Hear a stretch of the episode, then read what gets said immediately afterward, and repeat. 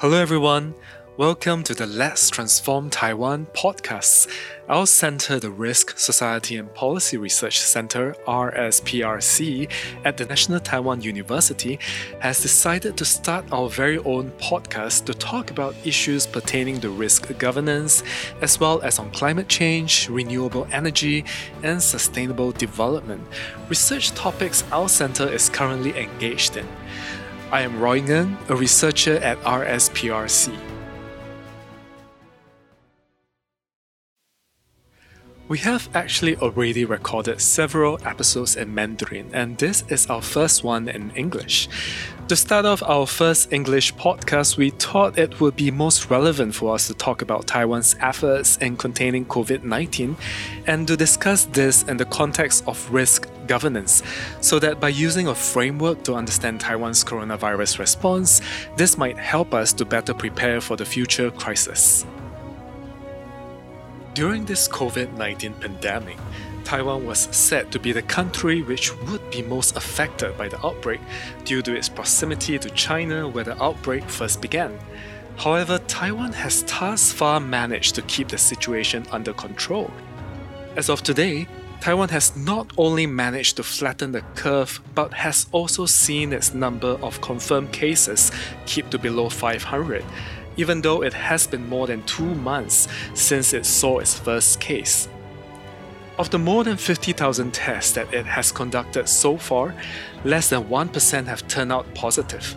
How did Taiwan manage to keep the coronavirus at bay? In this podcast, we use the risk governance framework developed by risk experts at the International Risk Governance Council, IRGC, to analyze the risk assessment and risk governance strategies Taiwan adopted that has enabled it to fight COVID 19 effectively. Even before Taiwan saw its first confirmed COVID 19 case, the government had already conducted a pre assessment of the risk. It was alerted to a new problem when it started seeing unexplained cases of pneumonia in China. In fact, there is a very interesting backstory to this. Staff at Taiwan's Center for Disease Control, CDC, started seeing on Taiwan's online forum, PTT, on December 31st last year posts about a doctor in China warning his Chinese colleagues about a disease similar to the severe acute respiratory syndrome, SARS, spreading in China's Wuhan city. And the CDC staff quickly informed his colleagues at CDC, which then sent an email to the World Health Organization, WHO, asking for more information about seven atypical pneumonia cases in Wuhan who were being isolated for treatment. When the WHO did not provide more information to Taiwan's request, Taiwan decided to take things into its own hands. Taiwan's government immediately held an inter-ministerial meeting to appraise the risk and the government decided then that the risk of the new disease were going to be high and straight away implemented new processes to control the risk. Passengers on flights from Wuhan had to undergo health screenings before they were allowed to disembark the plane Taiwan's Vice Premier Chen Chi-mai said that Taiwan was the earliest country to activate epidemic prevention measures against this disease, and this has helped explain how Taiwan has managed to keep COVID 19 numbers low.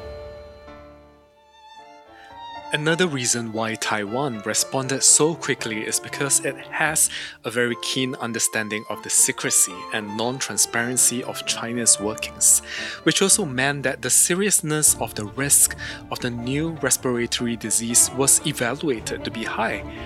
The first case of COVID 19 was reportedly identified as early as November 17th in China last year, and the Chinese government had even reportedly diagnosed at least 266 individuals with the coronavirus by the end of 2019, according to internal reports.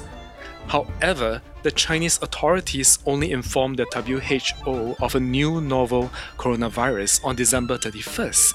And when a Dr. Li Wenliang tried to warn his peers of a new disease similar to the severe acute respiratory syndrome SARS that was breaking out in Wuhan, He was investigated by the police for spreading rumors and made to sign a statement to say that he would repent and stop his illegal activity or be punished.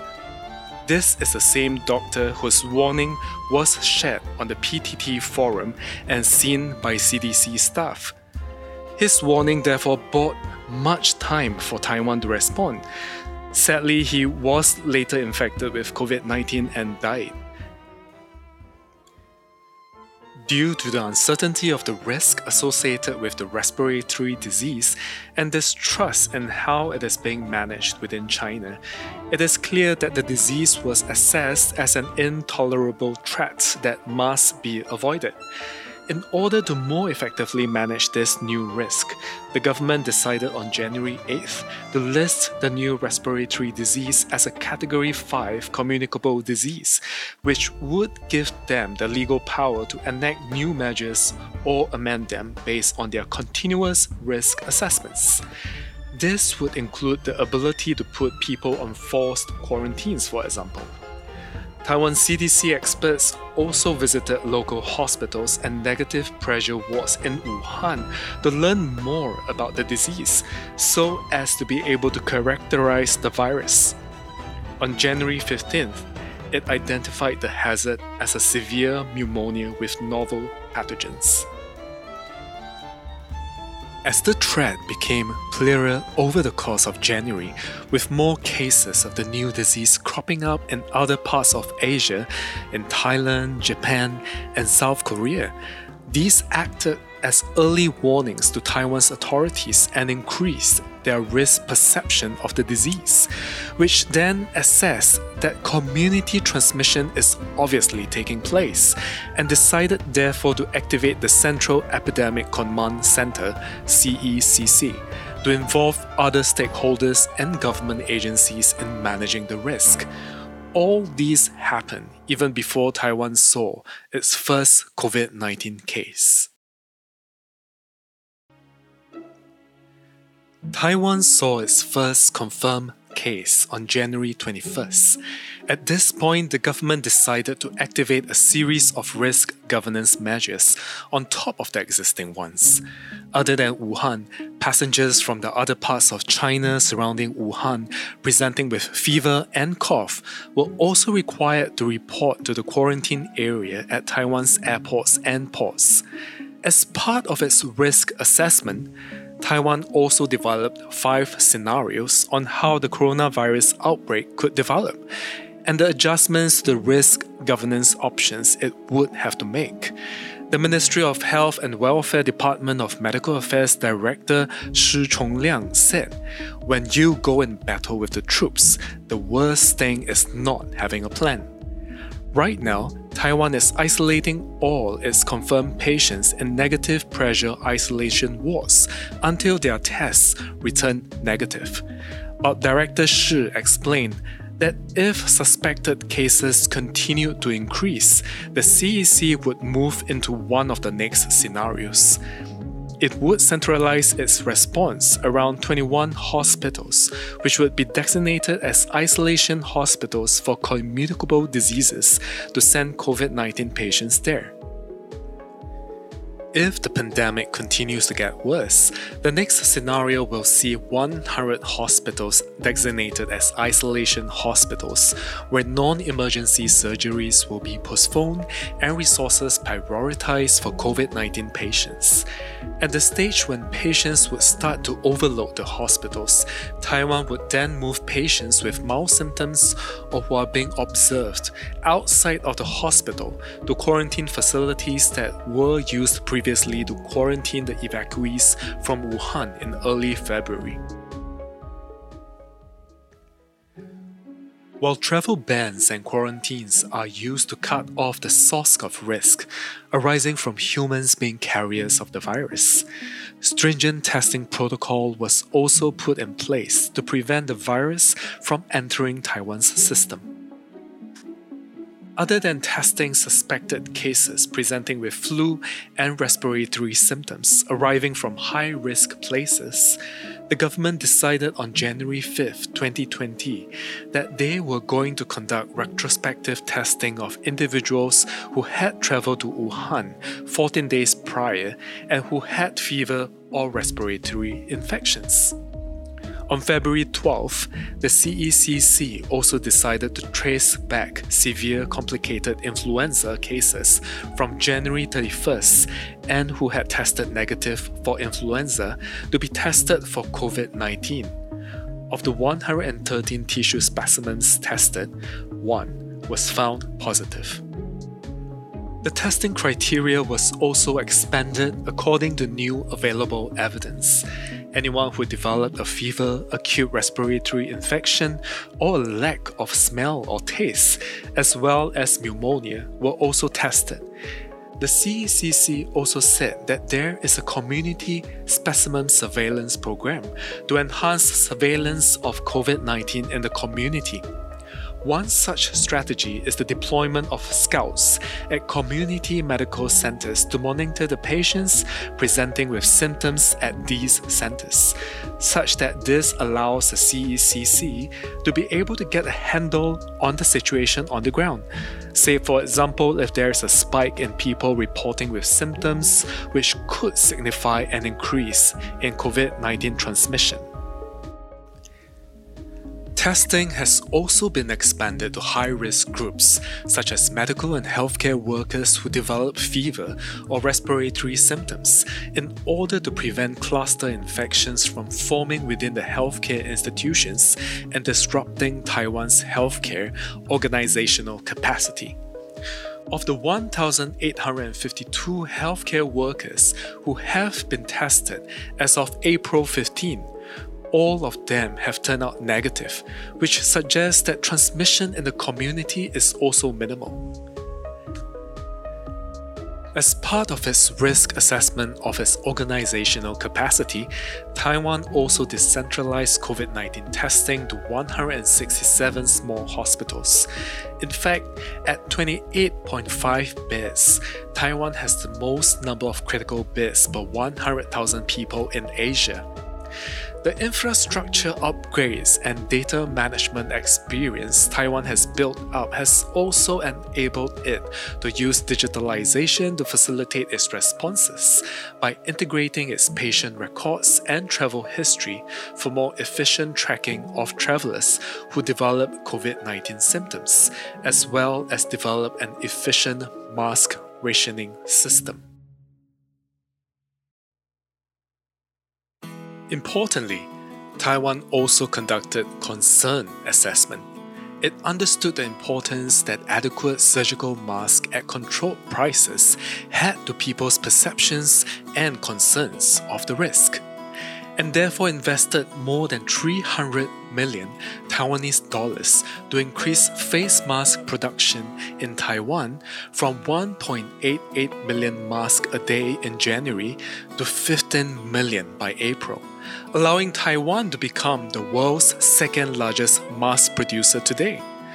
A mask rationing system was also implemented to enable each adult resident to purchase an initial two masks a week, which has now been increased to nine pieces every two weeks.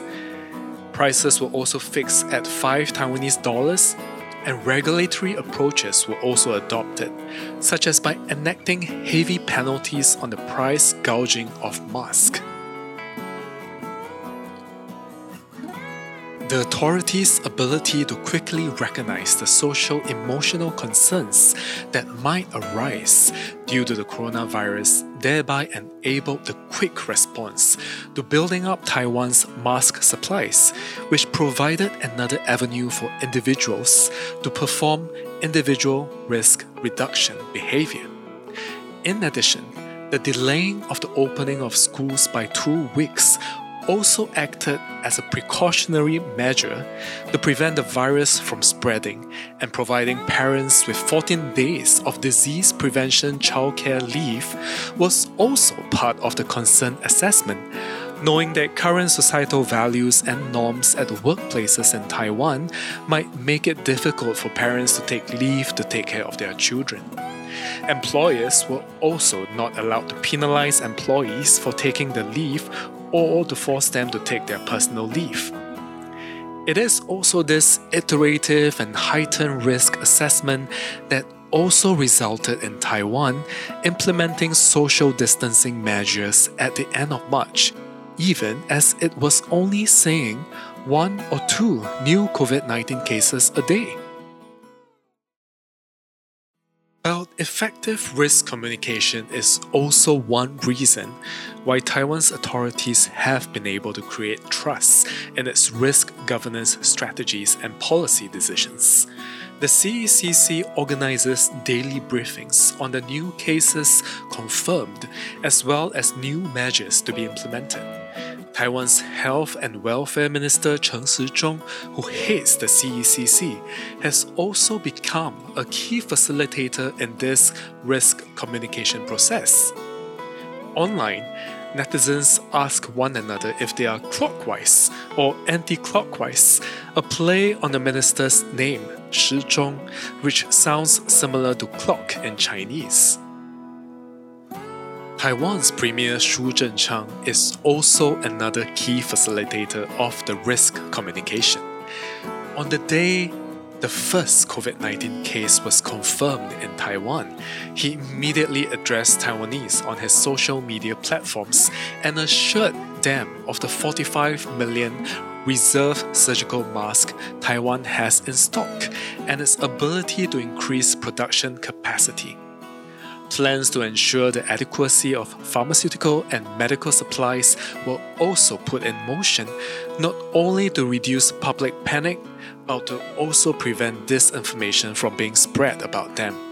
When a bout of panic buying occurred when Taiwan saw a spike of cases in mid March due to arrival passengers, Su also put up a Facebook poster reminding Taiwanese to buy more food and eat healthy in order to protect themselves from the coronavirus, while reminding them that Taiwan is also a food producer country. Such clear risk communication has helped to allay the concerns of Taiwanese, reduce uncertainty, as well as build confidence and trustworthiness in the government's ability to handle the virus. But there are still gaps in Taiwan's responses. We spoke to our center's lead principal investigator and former director, Professor Zhou Guitian, who said that Taiwan's risk governance is still very much focused at the level of the health institution in order to contain the spread of the virus. However, Professor Cho believed that there is a need for more stakeholder engagement at the various levels of society in the risk governance process.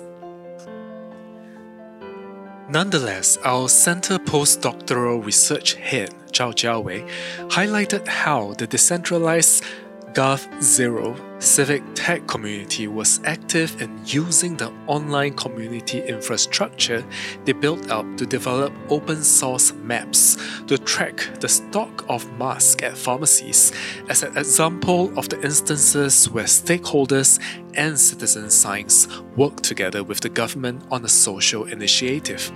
Taiwan's Minister without portfolio Audrey Tang had provided the National Health Insurance NHI data on pharmacy locations and mask stocks for the maps.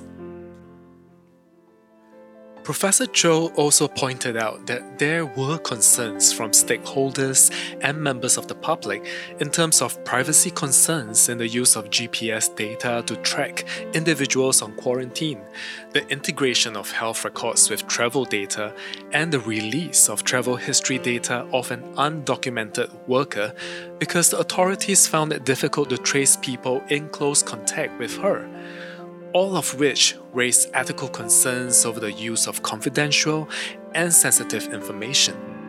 Professor Cho also highlighted other ethical, legal, and human rights issues, such as when the CECC announced a travel ban on medical workers in Taiwan at the start of the pandemic, a decision it later reversed due to pushback.